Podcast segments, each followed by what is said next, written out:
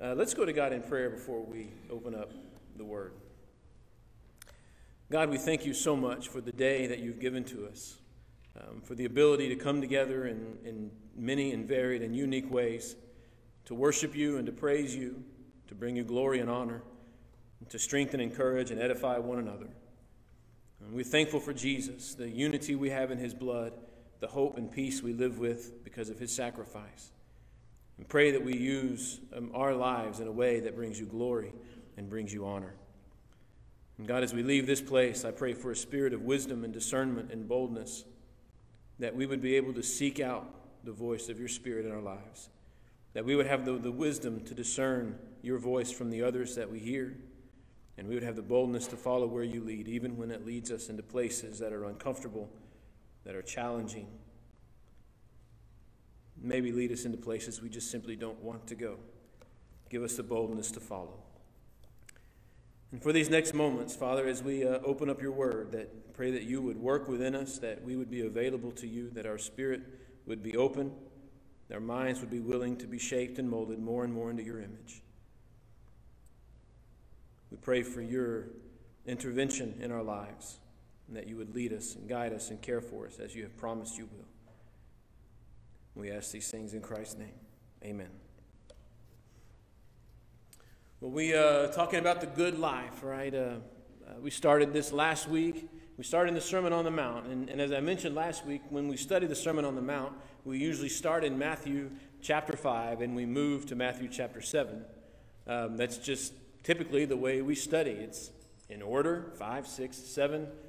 Uh, it's in the order than the way it comes in the Bible, probably in, in, the order in the way it was preached. And so we typically study it that way. Well, we started this study on the Sermon on the Mount in chapter 7. Um, and each week we're going to look at the things that come before.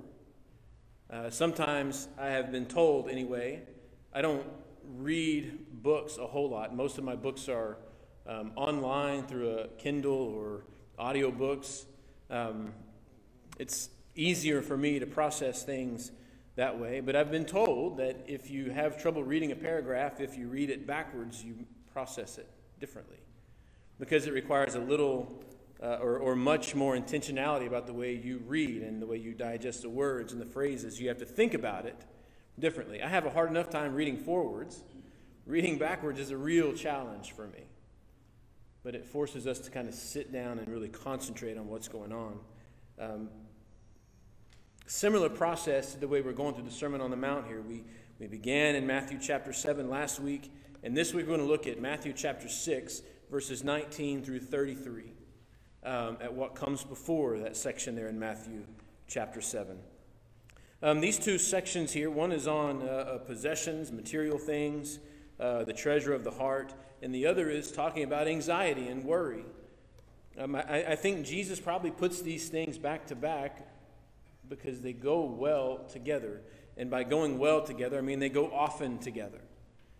Um, but let's read this uh, section here in Matthew chapter 6, and then we'll talk about some things that maybe we need to collect from it. In verse 19, he begins uh, this section by saying, Don't collect for yourselves treasures on earth where moth and rust destroy and where thieves break in and steal. But collect for yourselves treasure in heaven where moth nor rust destroy, where thieves do not break in and steal. For where your treasure is, your heart will be there also. The eye is the lamp of the body. If your eye is good, your whole body will be full of light. But if your eye is bad, your whole body will be full of darkness. So if the light within you is darkness, how deep is that darkness? No one can be a slave of two masters. He will either hate the one and love the other, or be devoted to one and despise the other. You cannot be slaves of God and mammon. This is why I tell you don't worry about your life, what you will eat or what you will drink, or about your body or what you will wear. Isn't life more than food, and the body more than clothing? Look at the birds of the sky. They don't sow or reap or gather into barns, yet, yet your heavenly Father feeds them. Aren't you worth more than they? Can any of you add a single cubit to his height by worrying? And why do you worry about clothes? Learn about the wildflowers and how they grow. They don't labor or spin thread. Yet I tell you that not even Solomon in all of his splendor was adorned like one of these. If that's how God clothes the grass of the field, which is here today and thrown into the furnace tomorrow, won't He do much more for you, O you of little faith? So don't worry, saying, What will we eat, or what will we drink, or what will we wear? For the idolaters eagerly seek all these things. Your heavenly Father knows that you need them. But seek first the kingdom of God and his righteousness, and all of these things will be provided to you as well. Therefore, don't worry about tomorrow, because tomorrow will worry about itself. Each day has enough trouble of its own. I think we find these uh, passages so closely together because that's typically what happens, right? When, when our life becomes about things, when it becomes about possessions, when it becomes about the material, I don't have a lot of control over those things. And a lack of control leads to worry and anxiety. And I know the truth of what he says here at the end. Don't worry about tomorrow. Tomorrow will worry about itself. Each day has enough trouble of its own, so why are you fretting over things that have yet to come? Why are you worrying about things that may or, or may not ever come to pass? Be present in the moment. I, I, understand that, but, but doing it and putting it into action is a whole different ballgame, isn't it? Living that life is a whole different story than knowing the truth that exists there. Because we like to make our own way, right? We, we like to create our own path that we're going to walk down. We, we like to move in, in a path, in a, in a mode that we have created. And that doesn't mean that I won't sacrifice for those things. Um, frequently, when you're going through college before you get a job, you will do an internship.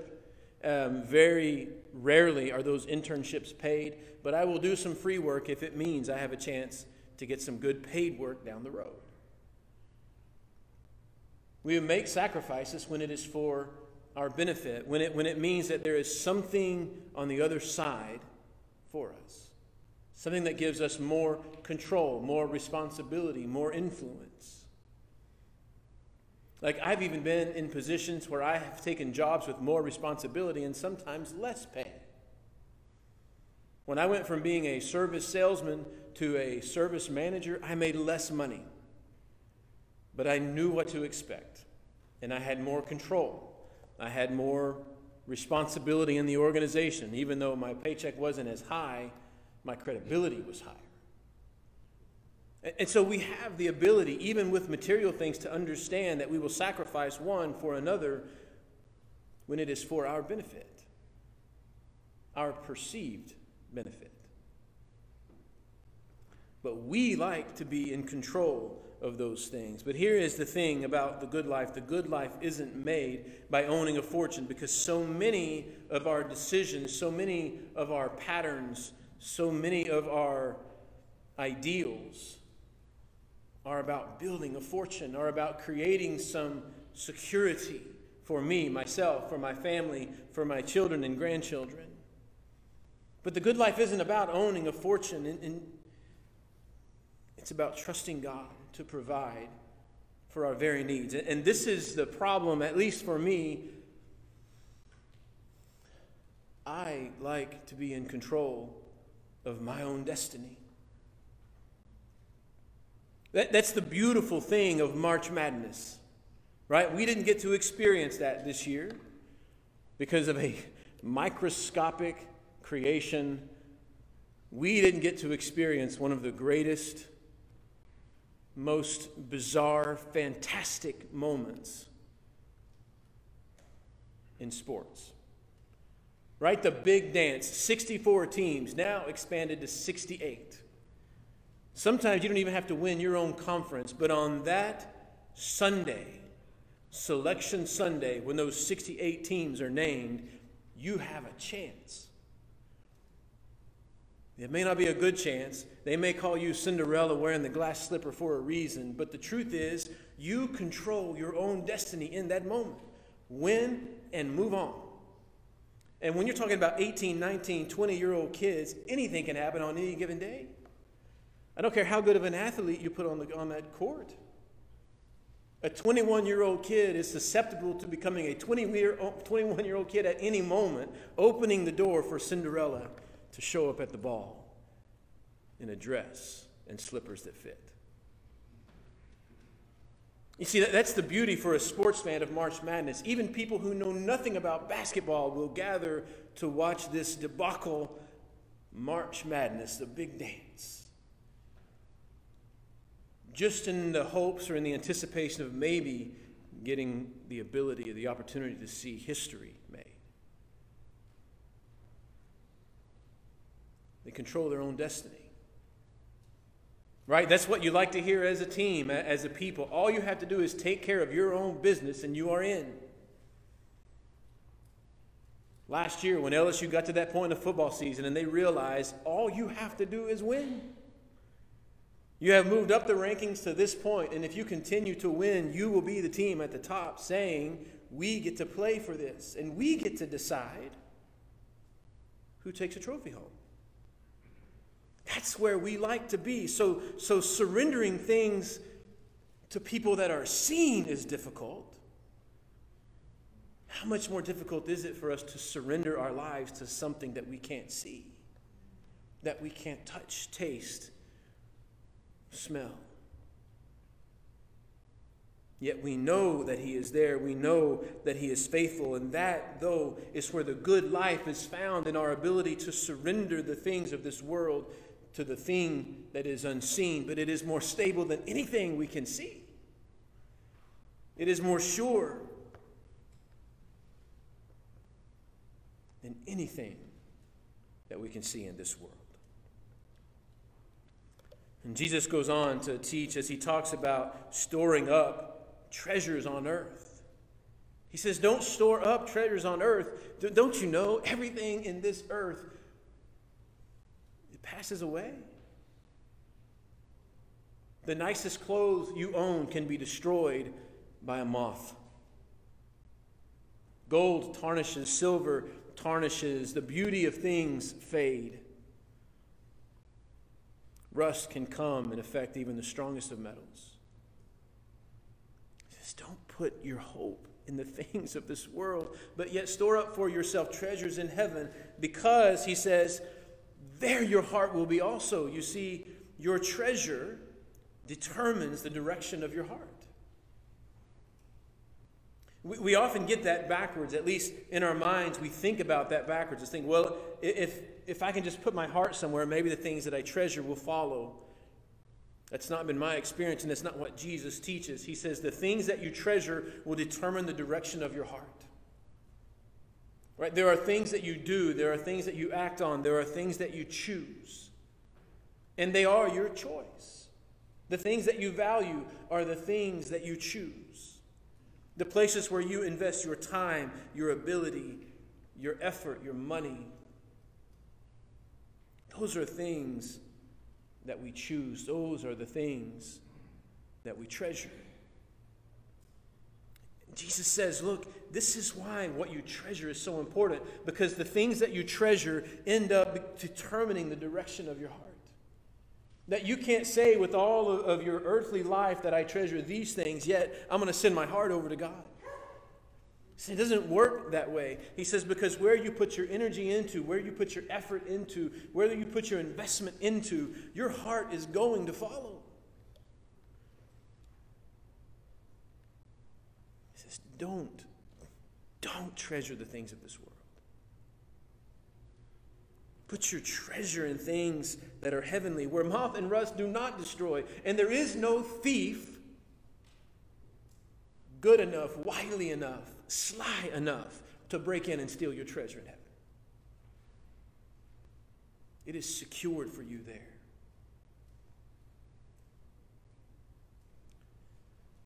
Where your treasure is, there your heart will be also. So maybe the question comes to you and to me what is it that you treasure? Is it security? Success? Wealth? Things? Acceptance? praise? What are those things in your life that you would drop anything to pursue or to achieve? When we read through this teaching of Jesus, he says it's not worth it. You can desire those things and you can want those things, but don't you for a moment treasure those things. Treasure, keep, store eternal things. The things that are of God's kingdom and God's will. And, and then he goes on as he talks about this battle between the heart and the mind and the desire. He says, You can't serve two masters. You say, here's the thing you're going to either be devoted to the one and hate the other, or you're going to love the one and despise the other. You can't serve two masters. And, and so frequently, that's where we find ourselves as Christians, as we are straddling this chasm, trying to keep one world, one foot in this world and one foot in the other, trying to get the best of both places. And Jesus says, You're going about it all wrong. Because if you seek first the kingdom of God and his righteousness, not only do you get everything that heaven has to offer, but the things you need in this world are given to you as well. Trying to serve two masters doesn't work for anybody. You cannot be given to two masters. Jesus says, choose the things of the world. We must choose who we are going to serve God and, and money or God and mammon.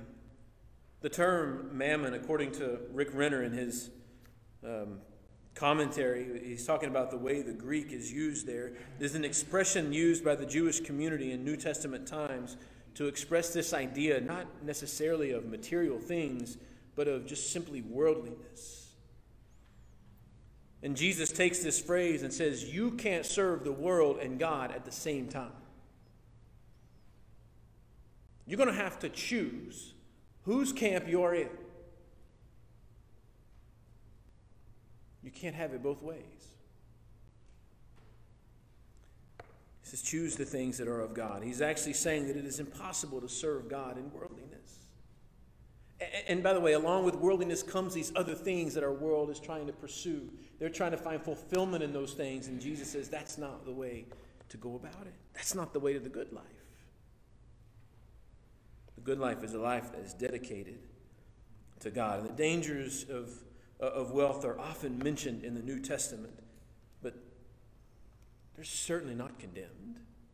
Like, it's, it's not a sin to be wealthy. It's not a sin to be successful. It's not a sin to be secure. It's not a sin to have a good retirement plan. It's not what Jesus is saying at all. What Jesus is condemning here is this greed, this constant pursuit, this constant lust for more that consumes, that hoards at the expense of everything else. He said, Godliness is the one thing that should consume you. And so the question is how do I know when something has taken a toll, has a grip on my life that I am not willing to let go? And I think the litmus test for me is how generous am I willing to be with that asset or that thing that is in my life? Because generosity with any asset prevents that consuming nature of greed from taking root in your heart. Because whatever it is that I have, whatever it is that I desire, whatever it is that I have won or achieved or obtained, if I am willing to part with it, then it can't control.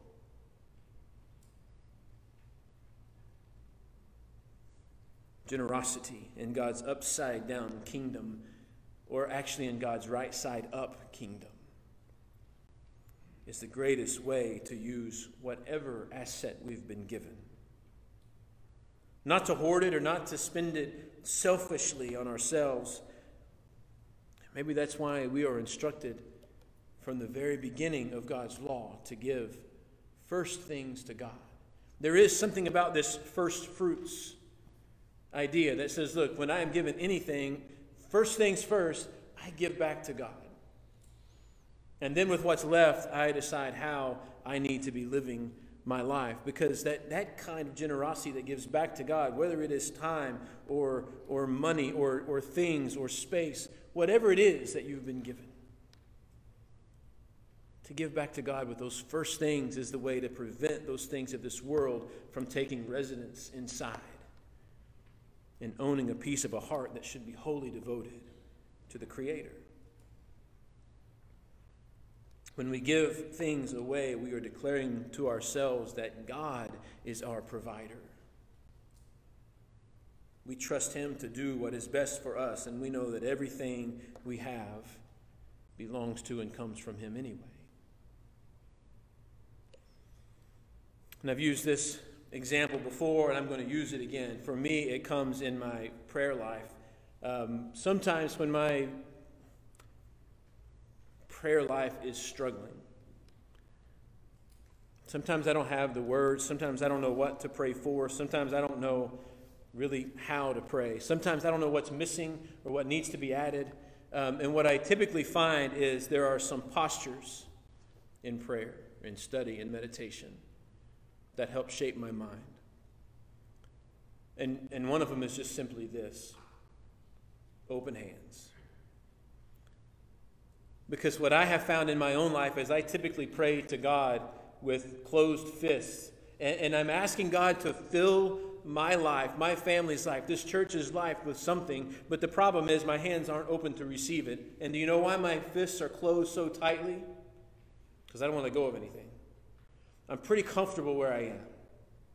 And you know what happens when I come to God with open hands? He starts taking things away. He starts taking things away that I like, that I enjoy, that I've come rather accustomed to. And that's uncomfortable. But when we are able to approach God with a sense, with a posture of openness, there's a vulnerability that lies there that says, God, I trust you. I trust you with my whole being. Take out the things that need to be removed. And God, fill me with things where I need to be filled. And sometimes I feel like a toddler. Sometimes I need to feel like a toddler, being led by the hands of the Almighty God. I don't want my treasure to be stored up in things where moth and rust can destroy. But those are the things that I know, and so those are the things that I hold on to so tightly. And Jesus and God frequently say, if you would just open up your hands, you think you are losing something, but I want to give you something so much more valuable than anything this world has to offer. You think you're missing peace and security? It's because you haven't opened up your life to me It's because you haven't allowed me to take away the things that are causing you anxiety and fear and worry. And by the way, when I take those things out, I'm going to replace them with my peace and with my strength and with my hope. But it requires us to be willing to seek first the kingdom of God and his righteousness and say, God, I am yours, I am all yours, and my whole life is dedicated to you and your glory and your praise.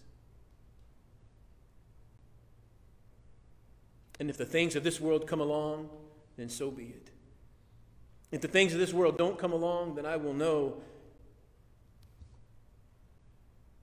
that God is my protector, God is my provider. And there is peace and there is hope in that. I don't know where you find yourself today. Maybe you need to take a place amongst the people of God to be baptized in the death, burial, and resurrection of Jesus Christ, for the forgiveness of your sins, to receive the gift of the Holy Spirit, and to begin this walk with Jesus. Maybe there is some way the church can be in prayer to you. If you are here among us, you can come forward and make that known as we sing this last song. If you're watching online, there's some way we can be of assistance to you. You can um, send us an email, fill out one of those online attendance cards, call the church office, text me personally. Office at goodwoodchurch.org, 225 272 8936. We are here for you in any way that we can be.